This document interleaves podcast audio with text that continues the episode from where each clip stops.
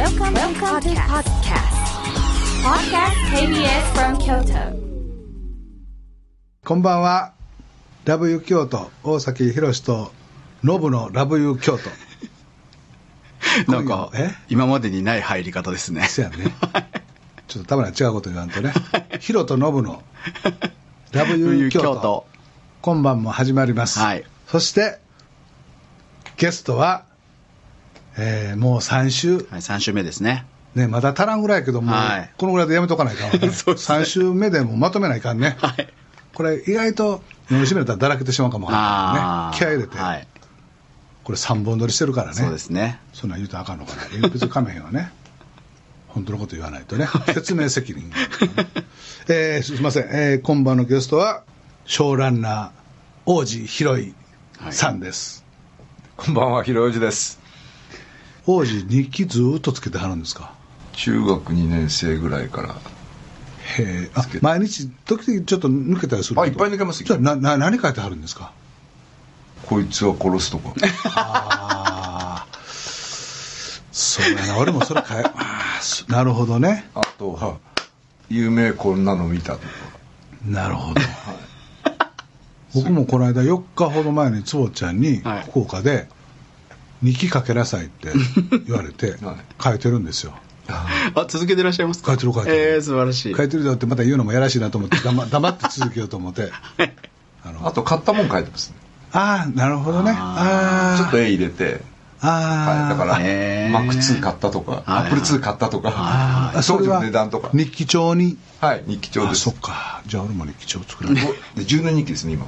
ああ、ありますね。あれのでかいやつで、はい5行あるので、そこにダーって書いてって、行く。んですそれゆ夜書いたり、あるいは朝次の日。夜書きますね。大体寝る前仕事終わってからちょこちょこっと書いて今日あったこと書いてでそれって今日だったらば今日の10年前に遡れますから、今日何があったかっていうのをずっと。だからたまるとすごく面白いんですよ、うん。ああ、そういうこと。ああ、俺何にも覚えてないわ。はい、たまると後で読み返すとすごく面白くてああこんなこと考えて企画もかそこに書いちゃうのでえー、何でもこう書いちゃうんですよね僕はなんかお姉ちゃんのこととか書け抜けからどうしても日記もそこいいんじゃないですか？お姉ちゃんのこと書いて。いやもうそれ後で見られたらもうええことなもう。揉めるもとやもんね。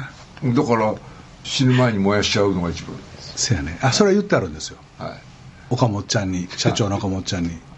俺が死んだっていう瞬間にスマホをもうこんなおらにしてくれと。で次の引き出しのここのとこの鍵をお前に渡しとくから、はい。そこに入ってるものは全部燃やしてくれと。もうそれだけは頼むってもう遺言で言ってあるんですよ、うん。僕結婚したんですけども奥さんにあの全部見ていいよって言って全部見せましたね、おそうなんですか。で1年ぐらい経ってからふって引き出し開けたら、はい。昔のあの彼女からもらったラブレター全部取ってあったんですけど全部なくなってました。ね まあいいかと思って、えこういうふうに整理されていくのもいいなと思って。はい。素敵ですね。ね。うんいい話。えっと、先週までいろんなことああのことをなんか根掘り葉掘りというかあの王子に喋らせてしまって僕はちょっと反省してますが坪ちゃんが聞け聞けって言うから 何？すみません、ちょっと僕全部僕のせいなんです。はい。まあ1週目2週目王子の今までのことをいろいろ喋っていただいたんですけれども、うん坪ちゃんはい。3本目はねえ王子5カ年プロジェクト計画え。おお。プロジェクトすごいねそれかぶってるこれプロジェクト計画っておかしいの？まあまあ、そうですけど。そうやなもう面白いんじゃないですか王子5カ年プロジェクトはい。今日みんな決めてしまいましょうお、スペシャル。スペシャル マジかねはい。でねその変な言い方やけど坪田塾って、はい。坪ちゃん死んでも、はい。坪田塾が残ってまあそうですね。坪田塾の先生とかい生徒とかがはい。ずっと広がっていくやんか、そうですね。な今も今もうそんな感じになってますね。はい。ねでもちろん王子も、はい王子が亡くなっても、はい作品は残るし、うん王子と一緒に働いた人の胸の中には王子は残ってるんだけれども、その人たちも死んだりしたら、うん。亡くなってしまうんで、うん。なんかまあスクールなのかそういうクリエイティブな場なのか、はい。なんかそういうものを稼いでうん。王子に残してもらえるとはい。いいんじゃないかなというのが私の本音ではい。お金お金ということではございません そうご自身で別にそんなことを言わなければ、そういうふうに誰も思わない。そう だって言うからあ本音はそこにあるのかなってい思っちゃうじゃないですか。皆さんそうない思ってはるやろなと思ってそれでねそれでねはい。先週かお話ちらっとさせてもらったんですけど、ええ今王子が少女歌劇団ミモザーヌというのをはい。立ち上げてくださってましてね、えちょっとそのことについて王子喋ってください えーとえ 出ました。この。ああそうかあのそうなんですね少女歌劇団っていうのを作ったんですけどもあのまずその桜大生の中に帝国歌劇団ああ、ありますね。はいはいはい。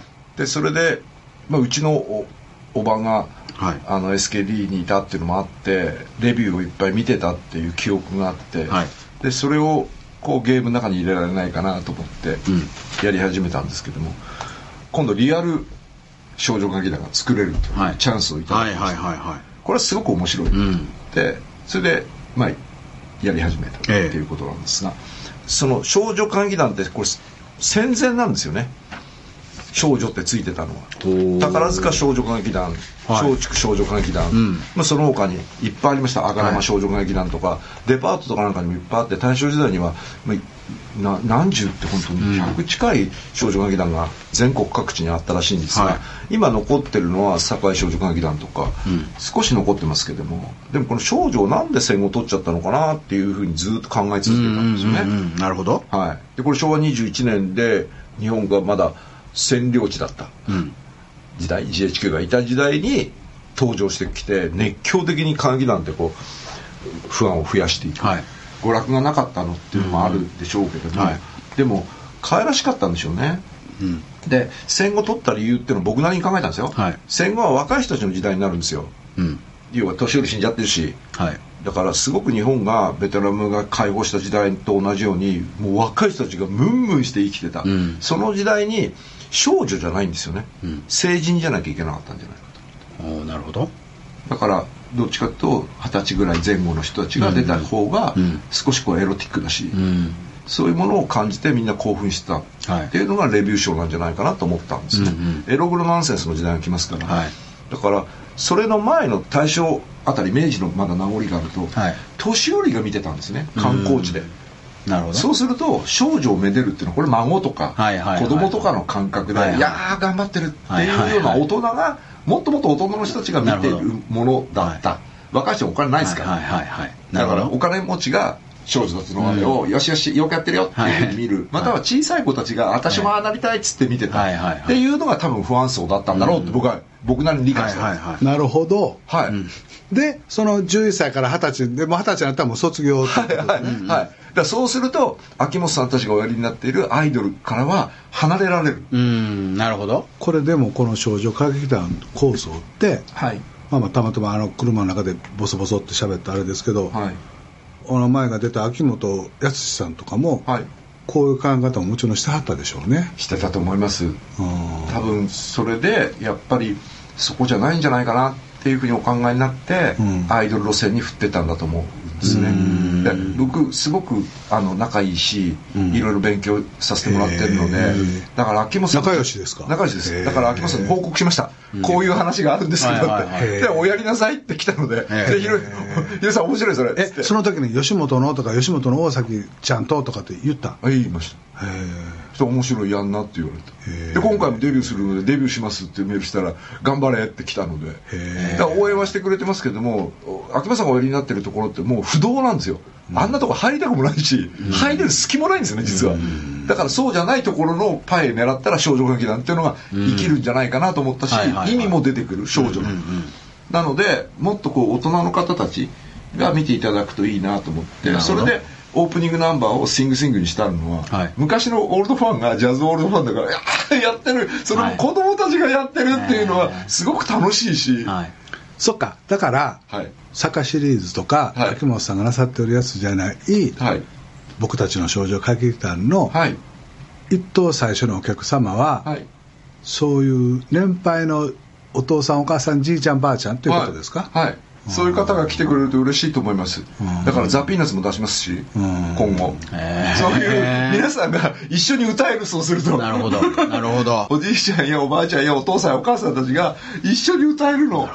それをやりたいと思ったの。それで子供たちも新しい曲として聴いておじいちゃんとおばあちゃんと一緒に歌ったりできちゃう。なるほど。そんな素敵なことないと思ったのね、はいはいはい。あのそれこそ坪ちゃんのあれだけどデジタル時代になって、ザ・ピーナッツの恋の風雅も、あい今のあいみょんの歌も、同時代で聴けるからね。そうですね。そうそれがすごいところでそういう意味ではその同時代で聴ける中でこのコンセプトって言ったら身も蓋もないんだけど感じっていうのがはい。あるんですよね、ありです。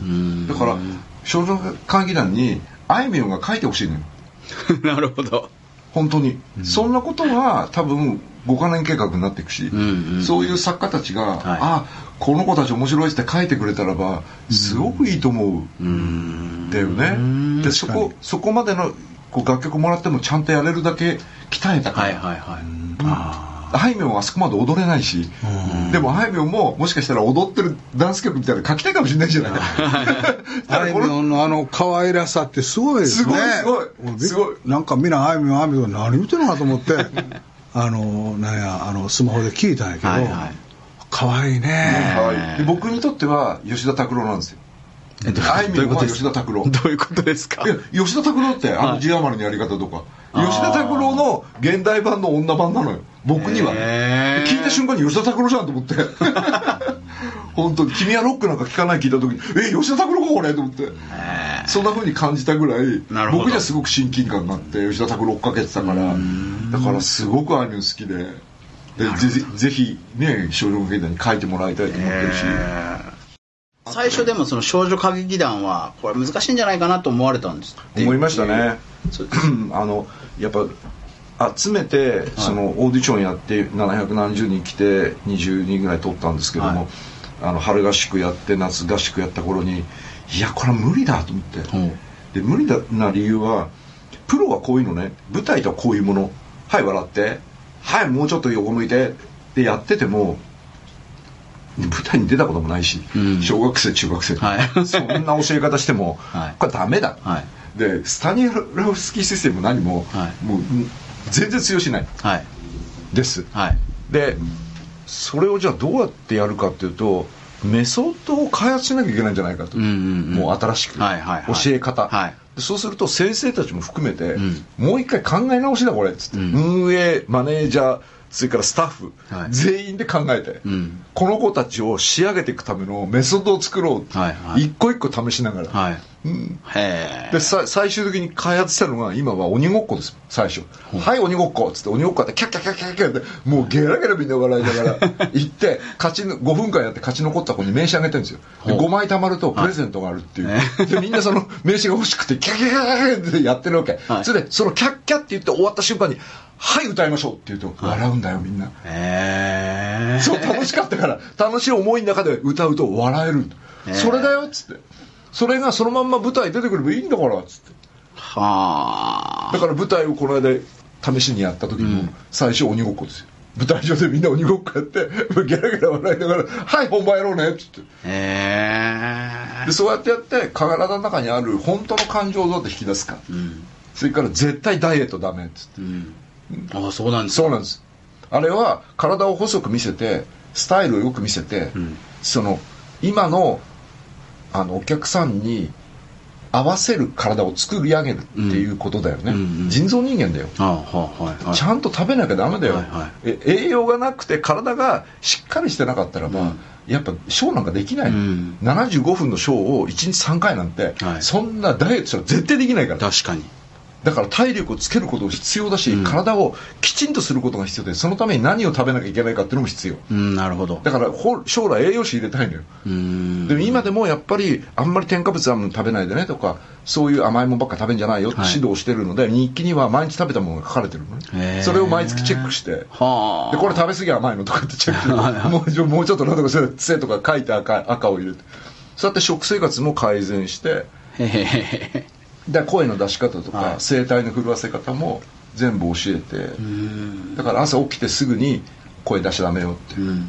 すぐ声帯震わせるのダメだから S 音発音って言って S のスって発音ってここを触るとは震えてないんですよ。ス 本当だ。そう。母音を母音を言ってないから Z 発音すると Z って言うと震えますから。本当ですね。はい、だから S 音発音を最初に1日1分ぐらいやってから「おはよう」って声を出すと、はい声帯がきちんとするんです。へえだそういうのもきちんといろんなことあの先生たちから聞いて、はい。調べて、じゃあこれを取り入れようこれを取り入れようって今やってる段階です。まだメソッドにはなってないですけど。将来だからスタニラフスキシステムとかいろんなメソッドがありますけどもこれはミモザーのメソッドを作りたいんですね、それができたら学校になりますこのメソッドがあれば。これが財産です、へー。学校が財産じゃなくてこのメソッドを持ってるってことが財産。なるほど。そうすると鍛えられてなんであそこからこんな子が出てくるのって。いやメソッドがあるから。なるほど。そのメソッドをね、はい。今ちょっとあの体調崩して入院したりしてるヒントンバトルね、はいはいはいはい。はグラミー賞。はい。いはい。を何回か受賞されてますよね。三回とはい三回取りあってはい。ヒントンとね、はい。王子と会ってもらって、はい。はいまあ、ヒントンはヒントンのブロードウェイのメソッド、カリキュラムを作って、はいはい。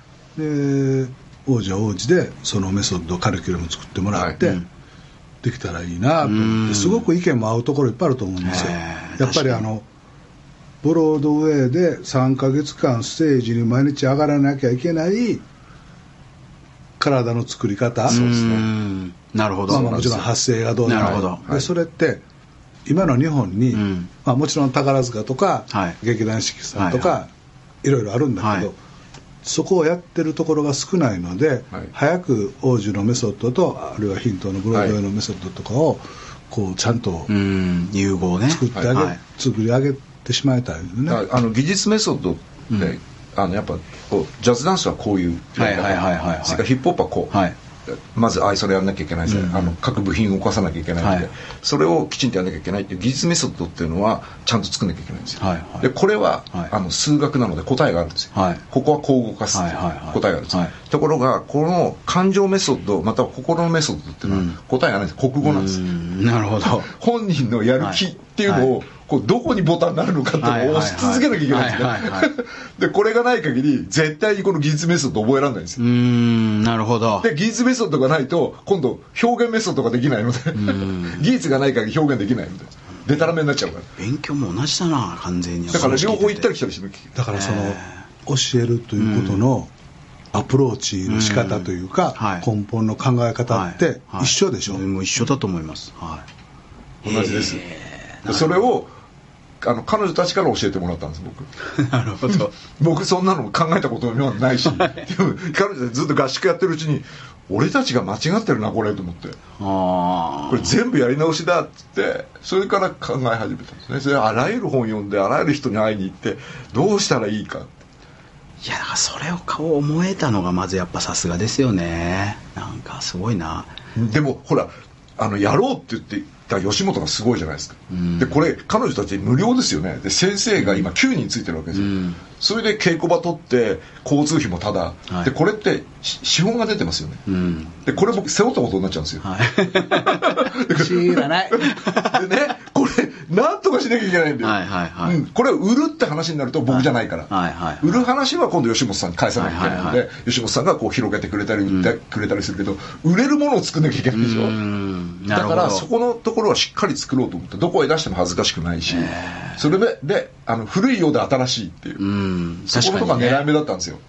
なるほど、うん。そうねやっぱりだから今聞いててもやっぱりこう早く王子とヒントンと会ってもらってそのヒントンのモダンダンスモダンの考え方タップの考え方ヒップホップの考え方 えっとステージがは始まるまでの心の持ち方そうそうそうそう。えー柔軟ストレッチの仕方、はい。毎日の暮らし方、はい。考え方みたいなのをねヒントンはねやっぱりあの僕英語わからんからあれなんですけどリハーサルっていうのは練習見てるとねものの見事にねやってるんですよ。なるほど。そりゃそうだな。トニー賞。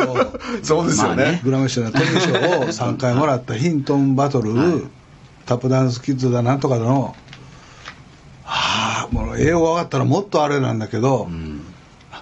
全然違うのよね。そうですね。向こう本場ですからやっぱりそのショーに対する考え方はすごく昔からね、うん。きちんとしていて今のアメリカのはい。テレビ俳優でも映画俳優でもタップぐらい踏めますよ。うんなるほど。そのぐらいのことはやって見せるしもうあなるほど。歌も歌えるし、はいはいはい。だからミュージカル俳優っていうのが専門でいないんですよ、うん。誰持ってきても結構できちゃったりすなるんで。るほどもうだからそれは基礎として基礎としてやってあるんですよ。ね、うん。へえそれが日本の場合グズグズになっちゃってて、ん。だから時々思うんですよね。エンタメ好きじゃないんじゃないの？この国と思って。なるほど。多分ねテレビというものの功罪ですよ。うん。プラスもマイナスもあってはい。テレビだとなんていうのかなそういうところをこう通過しなくてもオーディションで通りましたアイドルデビューします当たりました。当たったのでドラマの主役しますみたいなことあるじゃないですか、はいはいはいはいはい。まあまあそのたあの簡単なもんじゃないんですけど、うんうん。でそれをやっぱり舞台を主に置いてだからあの小堺一樹さんとかがタップとかずっとなさってててらっしゃいましたね。はい。ショーとかなさってはるじゃないですか、でやっぱりもちろん杉こそもの上手なんだけどやっぱりそういうなんかやっとかなきゃいけないことっていうのを本能的にもやっぱりあったんじゃないかなと思いますけどもね、はい、だからテレビ番組も最初の頃は例えば「みつこの窓」とか、それから「ヒットパレード」とか、はい。夢で会いましょう」とか、そのくらい、まあ、11ぐらいまではショーはありましたからね。中にちゃんとショーがあってダンスシーンがあって、はいはい。一流の人が出てて、はい。でそういうのに僕憧れたんですよ、テレビ見ててね。すげえと思って。そういうテレビがいつの間にかこうテレビもグズグズになってって、本物はいらないっていう。本物はいらないっていう時代になっちゃったような気がするんですね。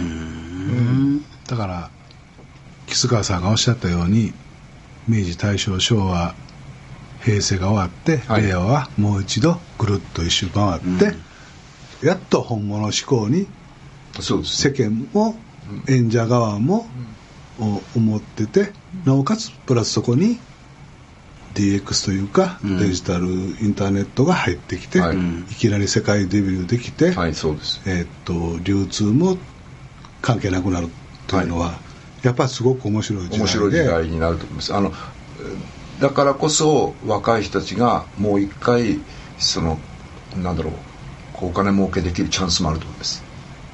はい。今までのそのシステムっていうか、既得権とかそういうのは全部崩れちゃうので、だから新しく何か作んなきゃいけないので,、でそれで成功する人たちがいっぱいこれから出てくると思うので、そういう若い人たちと手組みたいし、ん。一緒にやれたらいいなと思います、でそれがねその東大出たりとかねいう人も成功して起業もできるチャンスももちろんあるんだけど、はい。中卒の子とかね、はいはいはい。高一夏休みで辞めてしまったとかねなんとかっていう子にもチャンスがあるどっちにもチャンスがある時代っていうのは、うん。今まではねそうは言っても、勉強ができて東大に行って一流の会社に行って成功だっていう道しかなかったじゃないですか、そうですでもやっとこの令和ん。の時代になって高一春休み中退引きこもりあるいは不良 何もやる気なし、はい。みたいな子もうん。東大の人たちもなんか同じスタートラインっていうか同じ投票でうん。なんかうまく出会って仲良くやるとはいなんかそういうのがこうエンタメのところでもできたらいいなって。そうですね。あの、28の時にたまたま潜り込んでハリウッドへ行けるチャンスをつかんでディズニープロダクションをで2週間ぐらい僕いたんですけど。そうなんですか。はい。でそこでいろんなこと教えてもらったりとか、はい。でその後も、まあ、ゲームやり始めた時はゲームが日本は世界の頂点でしたから、うん。だから天眼魔境の時は BBC もインタビュー来たし、はい。それからルーカススタジオもいろんなアメリカのスタジオが見に来てうん。教えてくれてはいはい。ってきた時代なんですね、でその時に日本はあの、まあ、日本ってやっぱり島国なので、お山の大将なんですよね、うん。で勉強しなかったんですよ、はい。上の人たちが、ななるほど。ええ。だからそのままグズグズうんでもあの時にしっかり世界と手を組んで、ん。日本が世界で出てくるんだって方向へ行ったらば世界中を日本に集められた。ん確かです。にはい。で日本にゲームの基地ができたはずなんです、うん。でそれを話しちゃったんですね。で今になってみるとゲームは日本遅れてるんですよ。中国にも韓国にも負けちゃう。なるほど。そこに来ちゃったんですね。何もしなかったからです、うん。何もしなかったんです。クリエイターは素晴らしかった。みんな。世界の最先端にいたでところがもうアメリカの資本力と中国の資本力にもかなわないです、うん。はい、日本でゲーム作ろうって20億ですよね。向こう200億かけてきますから、もうね全然話にならない。もうい。なんじゃこれできますよ僕らも。多分200億あったら、はいはいはい。だから200億の市場がないんですよ日本に。確かに。シュリンクしちゃってるから。そうか。それがだからペイするための市場がないからそうなんです。作りようがないってことですね。そうなんですよだからその市場を作れなかったんですよ。うん。なるほど。な何回もチャレンジしたんですよ。中国と一緒にやろうとかアメリカと一緒にやろうでめゲームメーカーやったんですけどうまくいかなかったんです、うん。はい。そりゃそうですよ。英語喋れないんだもんみんな。英語喋れないプロデューサーがって通訳つけてやってるのが騙されるに決まってんよほんなの。なるほど。住んだこともないし。なるほど。だから早く若い人たちに言いたいのは今何かやりたいって言った時に世界はどうなってるんだって見ることです特にインターネットの世界とかこういうデジタルの世界は世界進んでますから、うん。変なとこが進んでるんですよ。リトアニアとかが進んでたりする。はいはいはい。あーリトアニア そう進んでるんですよ、はい。でそういうところを見ることです、うん。まず見る。でそその旅費なんか大したことないからちょっと1週間行って1週間でもいいの見たことが大事なの、うん。い見ないで何か言っても始まんないから。とにかく見る。いろんなとこに行ってみる。僕ラスベガスも1年おきに通ってるんですよね。はい。でショーは絶対見てるんですよ。あそうなんですはい。か、大体10本以上見てるんですよね。へえ10日間いて見れるだけ見るんですよ。ねだからそれをずっと繰り返してるうちにショーが変わるやり方とか、うん。ああそこ変えたとか。なるほどどのくらいお金かけるんだろうとか定点観測をされてるわけですね。そうそうそう同じをずっと見続なるほどけてるんですよ。なるほどなるほど。なと思って変わってないようで変えてるこいつらとか。あだからもものによってはおおなんか見た時は、はい。もう寺山修司そっくりでえ寺山の演出じゃんこれと思って見てたの、はい。でみんなにも寺山的だよなこれっつってたらスタッフ見たら寺山の弟子だった。あへあえやっぱりねと思って。これ寺山だわやっぱりそうやって影響を及ぼしてたんだよね世界中に。日本そういうところも探しておくべきだしそうやってやって作れたらいいと思ってるしミモザーヌもできたらばそんな風に作ってみたいと思ってて今は出来たてのほやほやだけども、はい。将来ねここからどんどん毎年毎年少女たちが入ってきてでそれで世界出てきたらいいなとなるほど。思うんですね。えちなみにこの少女歌劇団ミモザーヌってミモザーヌって何何のことミモザの花はって、あのこうちっちゃい花がはい。いっぱい咲いてるんですね、はいはいはい。それで一房になってて、はい。それがあのこの子たちみたいに見えたのともう一つはえっと SKD が桜なんですよ。はい。宝塚がスミレなんですよ。はい。でエンディングに花で歌いたかったんです。でミモザのようにという歌なんですようちのエンディングは。これ永遠に100年経ってもそれを歌おうと思ってたんです。それちょっとそういうのかっこいいな。でそれで少女歌劇団ミモザってやったらば、はい。商標が取れなかったんです、はいミモザだと、はいはでミモザーヌってちょっとフランス語っぽいテイストの嘘っぽい名前にして、なるほど、はい。それで決めたんですね。そっかパリ公演もせないかんね。はいそうです。喜びますよ。ね本当に。なぜならばレビューってスタートがパリからですから、フランスからスタートしますから、へーそれを宝塚が見て大正時代に持ってきたんですからグランドレビューっていう。はあ。レビューっていうのは1年間にあったことをショーで年末にやってたっていうことらしいんですね、あそうか。レビューか。はい、レビューなんですよ。ビューは振り返りや。そうそう。1年間の振り返りや。そうです。だから1年間振り返ってたショーらしいんですよ。そっか。それがグランドレビューって変わって衣装をこんな派手にしてそれでやったのを宝塚が見てこれを日本でもやろうって持ってきてそれで宝塚が始める。ですねでそれからそうなんですよ。めっちゃ考えてらっしゃいますね。失礼ですけど。いや考えてるよ。そうやねそっちへえその第第1回目のグランドレビューがモンパリですね。でそれからいまだに変わってないんですよ。要は大正時代のまんまなんですよ。ちょっとごめんなさい。なんで今俺もっていうワード俺もね。俺も褒めて感が今。いやいや俺もあ今週の今週の稲垣さんは、はいはい。なんとはい。今朝の朝食ははい。焼き鮭2切れ。おあでも2和食にな切れってるじゃないですか。最近和食だそうです。なんかねお医者さんに言われてね。あれなんていうの？なんかあのほら痛風？はい。とかなんかなってて、はい。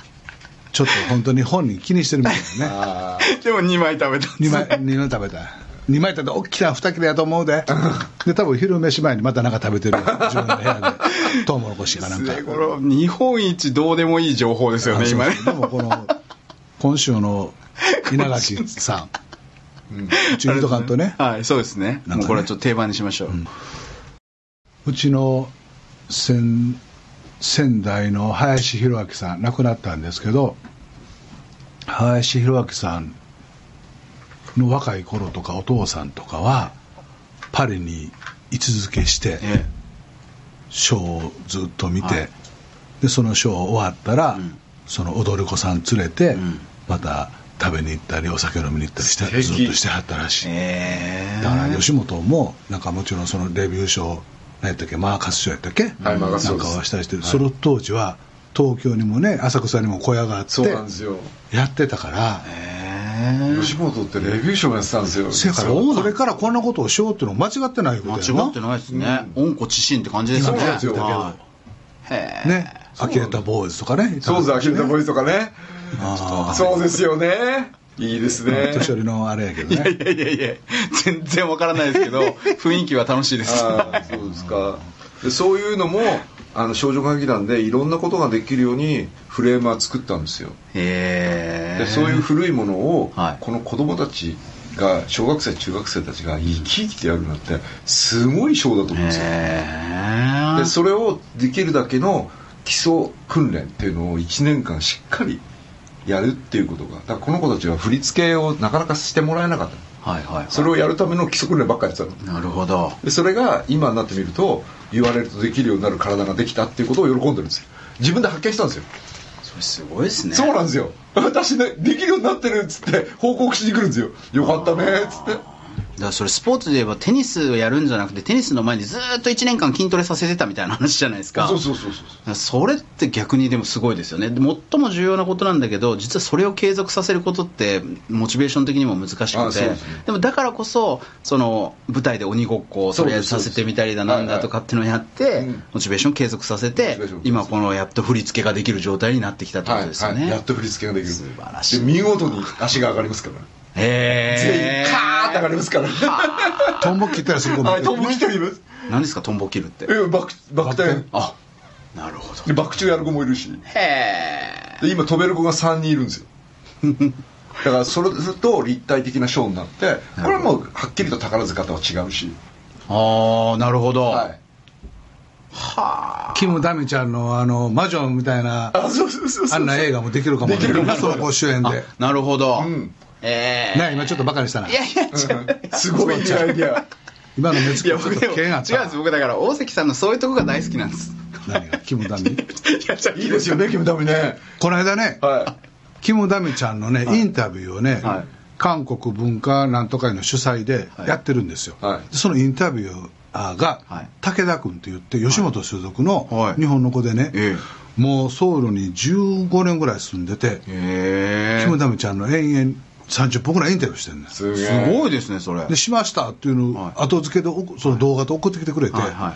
お前なんでそこで 先に親愛なる大崎様へってお前サインもうとけへん。の もう腹立ったり情けないやらで武田君とチェ君ね。チェ君と 会いたい。ねキム・ダミちゃん。会いたいです。もうあのままやったなインタビューの時もいやでも今僕思ったんですけど韓国に今いらっしゃるんでしょうね。キム・ダミさんは、まさかこの京都のラジオでね、この重鎮2人が、キム・ダミちゃんキム・ダミちゃんって言ってこう目尻を下げて喋ってるとはとても思ってらっしゃらないわけじゃないですか、だからそれをこう多分10年後とかにわかんないです。よ数年後に5年後とかにはこのミミモザーヌの子たちがこの韓国とかベトナムとかで同じように言われてるような感じになったらいいですよねうんうん。確かにな。でも普通なんですよ。僕28の時だからアメリカ行ってハリウッド行ったって言うんですけど、はいはい。その時知り合ったのがあのリチャード・エドラントなんですよ。エドラントって「スター・ウォーズ」の一作目のはい。特撮監督なんですね、はいはいはい。でアカデミー賞も取ってるし、はい。で ILM を作った一番最初の人間なんですよ、はいはい。で彼とすごく仲良くなって、はい。彼の家行ったりとかして奥様が日本語喋れるので,、はい。でご飯食べさせて、はいはであの「王子ハリウッド住みなよ」って言われて「あんた面白いから映画やれば」って言われてやりませんって飯がまずいから って言って断ったんですけども。その時ね。でその時に、その後行って35ぐらいの時また行ってエドラントのとこで食べてた時にエドラントが「あトム呼ぼう」っつって。いはい。今度さ映画使いたいよねトムねとかって俺に言うのね、はい。俺は別にその映画知らないし「はい。へえ」とかって誰トム?」って言ったらトム・クルーズだで電話かけて「いねえわスイスにいるわ」とかっつって。でそんなの普通なのよ。はい。要はものづくりの真ん中にいる人間にとっては、はい。全部が普通なの。世界は一緒なの。だから僕が今ここでいやこここれさスピルバーグに相談した方がいいんじゃない？っつってスピルバーグがうんって言えば来るんだから。別にそれでそれ格差ないって。誰でも使えるんだってこれなんか僕がなんか企画してキムダミ必要なんじゃない？っつったら誰かがキムダミのマネージャーのとこ行けばいいんだもん。で断られるかもしれない？うん。でも言うことは言えるの。なるほど。ここに企画さえあれば。はいはいはい。じゃあそれ見せてって言うかもしれないし、はいはい。で予算があれば。はい。できるの。でそこで何か一歩でも引いちゃダメ。うーん。一歩でも下がっちゃダメ。あハリウッドだからとか。はいはいはい。それは無理だよとか、はもうそんなこと思っちゃダメ。うんクリエイティブの世界って平地なんだもん。誰が偉いとか何でもないよ。確かに。だからそれをもし、うん、といやそれは無理だよっていうのはあの日本人としての何かコンプレックスなのかもしれないしそれが戦後から変わってなくてアメリカに占領されてそこでずっとこうなんか精神的なこうしこりができちゃってる、うん。だから外国の香水は良くて日本の香水はダメみたいなとこってあった時代があるし、でそういうのはそもうえ令和になって全部なくして平均すればいいね、アメ横で舶来の香水いっぱい売っててね ようアメ横でも。買ったり。あのそのアメリカのことで思い出しましたけどもうそれこそ SNS で1行1行また返信2行2行ぐらいのやり取りやってんけど、はい王子に一月ぐらい前に「鬼滅の刃」ってなんか流行ってるらしいけどあんなのより王子のもっとつ面白いの作ってやって。はい。作ってくださいから。作ってや じゃなかったかな、はい。でメールしたら「はい。わかりました」って言ったけど。で、まあ、それはそれでもうメールのやりとり終わってんけど、はい。こいつどっかで会った時の立ち話で、はい。えどんなんどんなんどんなん考えてはるんですかって聞いたら、戦後の、ん。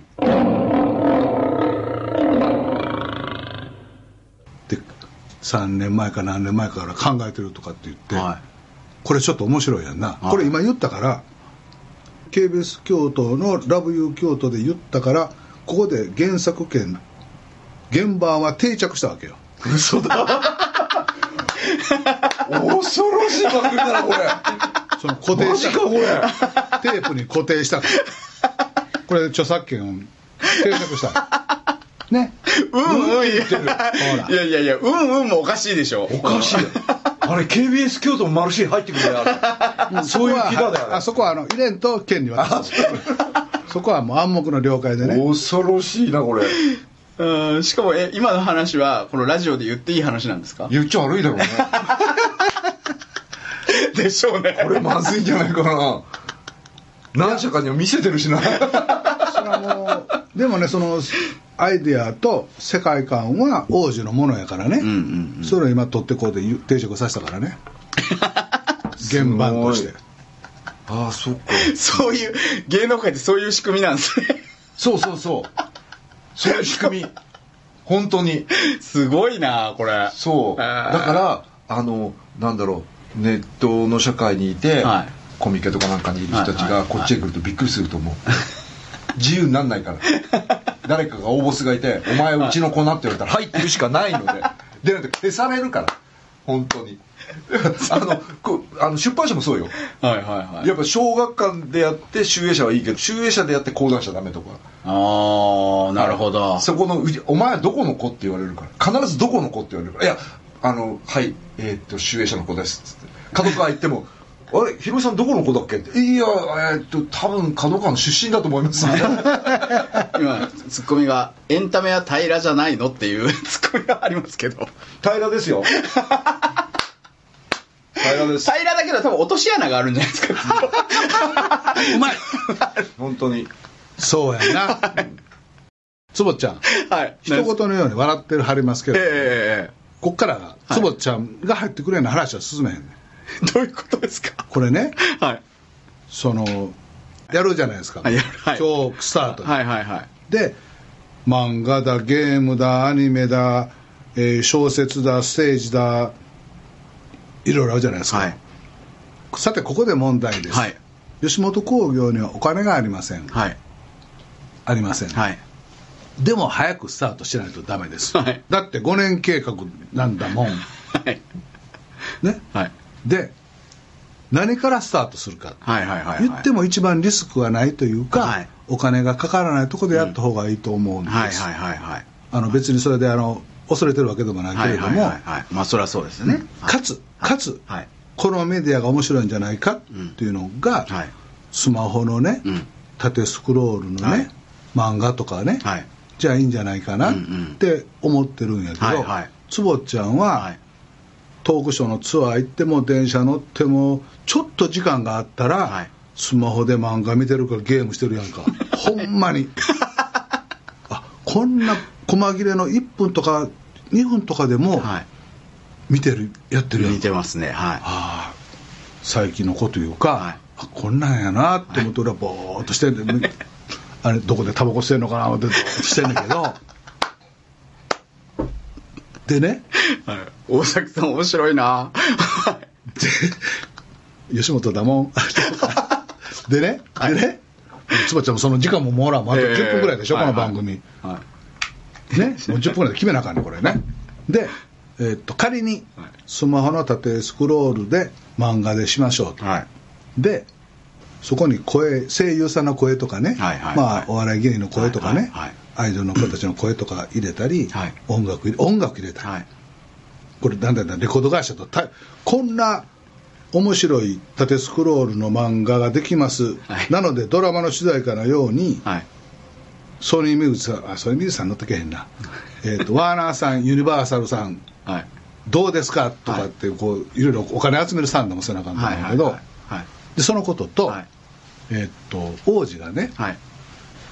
映画も縦になるんちゃうか。ああなるほど。でそうなると、はい映画の文法がはい。もう一度一かうん。らになるんじゃないか。はいはい。って言い張ったんやけど、はい。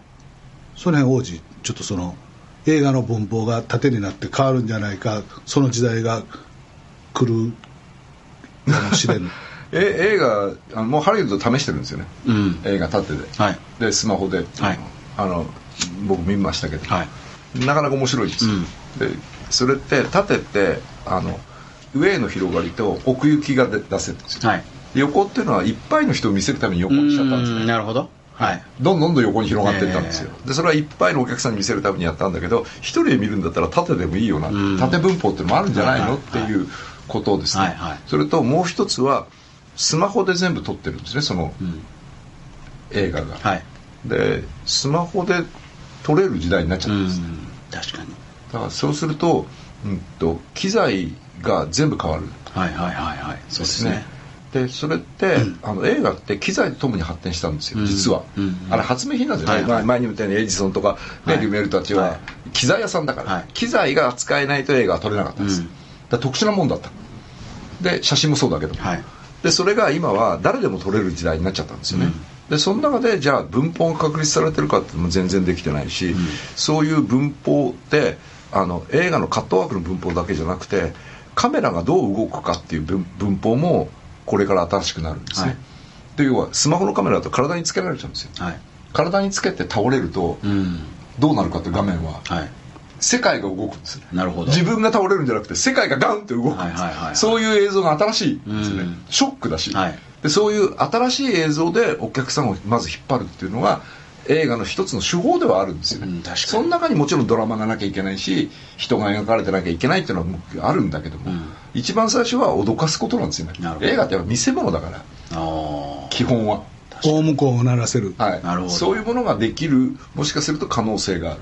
スマホの中で本当に例えばスマホの映画で、えースマホだけで撮って2億とか3億かけて作ったらすげえもんできますから 機材安いから。確かに。そんなのができたらもうえーってスマホで面白がれる？時代だと思うけどな。実際今あのショールームの、えー前田裕二さんが今年の10月ぐらいにスマッシュっていうはい。アプリをリリースされまして、それがもう縦型の専用の動画のキュレーションアプリなんですね。やっぱ考えてるなみんなな。そのジャニーズさんとかと提携して、うんうん。うんそのミュージックビデオみたいなのとかドラマみたいなのっていうのを縦型でやってて。ああもう正しい。でそれが今めちゃくちゃ伸びてて Google のなんかアプリの賞かなんかも取って。ああ素晴らしいです、ね、ほら早くせなあかんよね。そうですね。そうなんですよ、うん。もう時代は進んでいくので、そこの先々は取っていかなきゃいけないんですよね。ただやっぱりそのそうやってひ広場を作ってくれてるわけだから、前田さんが、はいはい。その中に載せるコンテンツっていうのはこっちが作んなきゃいけないんですよね、だからどういうコンテンツを作れるかコンテンツのでいいこ言葉はすごいチャラい言い方かもしれないですけども、その作品としてどういうものを作るかっていうのはすごく大事ででもその中核はこういうミモザールみたいなのを作ったことによって、彼女っていうのは表現できるから、はい。表現者を作り出せるっていうのはすごくこのミモザールはいい、それも学校みたいにして毎年毎年入ってきて新しい表現者をここから生み出せるってすごく大事で、で小学生中学生がダンスを学校で習ってるけどもじゃあその発表の場所はどこにあるかってどこにもないのね、はい。うん、みんなミュージカルっつってもあの本当に小学生中学生が出られるミュージカルがないし、その演目を作ってあげなきゃいけないのよ。でないと単なる習ってるだけで、そこを望んだとしてもじゃあ1819なんだけ出られないオーディション受けられないって話になっちゃうから、今すごい子たちもいるのねはい。でそれはオリンピック見ても分かるように、スケボーで小学生が全米で、ね、優勝しちゃったりとかっていうはいはいはいはいね卓球だってもう中学生でね。世界で戦ってるわけ、ところがエンタメは中学生が世界で戦うってないのね。ないですね。ないのよ。確かに。エンタメはアスリートになんなきゃいけないのもうそろそろ。エンタメアスリート結果計画なのよ。あでもそういう意味で言うと韓国ってそんな感じですよね。そうなの。だから世界はそういうふうにだんだんなってるのに日本が遅れちゃうのこれだとだからすみませんあの二人あの二人盛り上がってる。お話盛り上がってるところで あれなんですけど、はい。少女歌劇団はい。とはい。この縦スクロールのこの漫画から始めるプロジェクトははい。別と考えていいんですか、よくつきますよ。あ後々くっつくけれども別プロジェクト少女歌劇団のプロジェクトに入れた方がいいんですか？いやあの事業計画を作る時にですね。少女歌劇団がもうできちゃってるので、うん。先行しながらうん。これを把握システム化して一緒にくっつけたり違うものとくっつけたりしながら、もちろんその少女歌劇団は一つだけどもこの、ね、縦スクロールの漫画とかっていうのは場だから、ん。こっちはいろんなものが入ってくれるし、って思いますよ。吉本さんだってあの JO1 とかエンジンとか持ってるじゃないですか、その子たちだって漫画の方に入ってこられるし、そういう意味ではここは広いですよね、いやで王子としては、はい。王子のプロジェクトとしては少女歌劇団の中にえいい意味で縦スクロール漫画括弧のようなもの過去閉じるも入る。あスタートさせたいっていう。ああもちろんです。この子たちの4コン漫画なんて面白いもんだってすごいずっこけなんだもん。じゃあその事業計画を坪ちゃん考えてな。で叩き台は、はい。あの今日今日、はい。あの中田博君に、うん。立ち話で今日はあの王子と坪ちゃんと一緒にラジオするから、はい。事業計画お前作ってくれよと ただ何から入ってるか分からへんし。事前に根回しももうされてるわけですね。さすがだな。なので一回あの王子と中田君と、はい。であの荒いやつというか、はい。中田君にの作ってもらって、でそれの中性ずれなんとかを坪ちゃんいか書いてくれる、はい。もちろんです。だからこの少女歌劇団ってあの CM 向きなんですよほう。どういうことですか？でスキャンダルないんだもん。夜酒飲みに行かないんだ。確かに。確かに。めちゃくちゃ肌綺麗なんだもん。でうち10時半に寝るようにしてるんで 義務付けてるので肌をきちんとするために。化粧いらないのよ。それだけで美しいんだから。でしょ？それで健全に生きててねみんなで喧嘩しないように喧嘩しないようにってどういうふうにしたら喧嘩しないようになるかっていうのをみんなで考えたんだから。確かに。それはこう少女歌劇団のメンバーと考えたの。どうやってやったら喧嘩しないんだって。うーん。だからそういうことも含めて彼女たちはすごく喋れるし。すいませんあのお話の途中なんですけれども、少女歌劇団のチームはね、はい。今もう振り付けから照明から固まってるじゃないですか、はい。で縦スクロールの漫画にする時のはい。チームって、はい。えっと王子なりにこいつかなこの人かなっていうのはあると思うんですけど、はい。えっと坪ちゃん以下考えてくださいよ。そうです。僕じゃないと思います。ね。はい、最初は はい。終わりました。今日の1年の締めと2020年の締めとしてはいい番組の終わり方しました。あ2020年も終わりかも、えー良いお年をお迎えください。あのちゃんとやっぱ縦書きでね今指示していただいてそろそろ良いお年をって、そういうことなんですね。そうなんや。縦だ縦だってね。そうそう、でも超優秀ですよね、ほんすごい。そうか腹黒いかどっちかやあの二人。素晴らしい、えーっと、お別れの曲はですね、本邦初公開でもないんですけどもほぼほぼ初公開の少女歌劇団ミモザーヌの曲です、へなんて曲でしたっけ？ミモザのように。お聴きください。100年続くわけですねこの曲がね。はい。良いお年を。良いお年を。良いお年を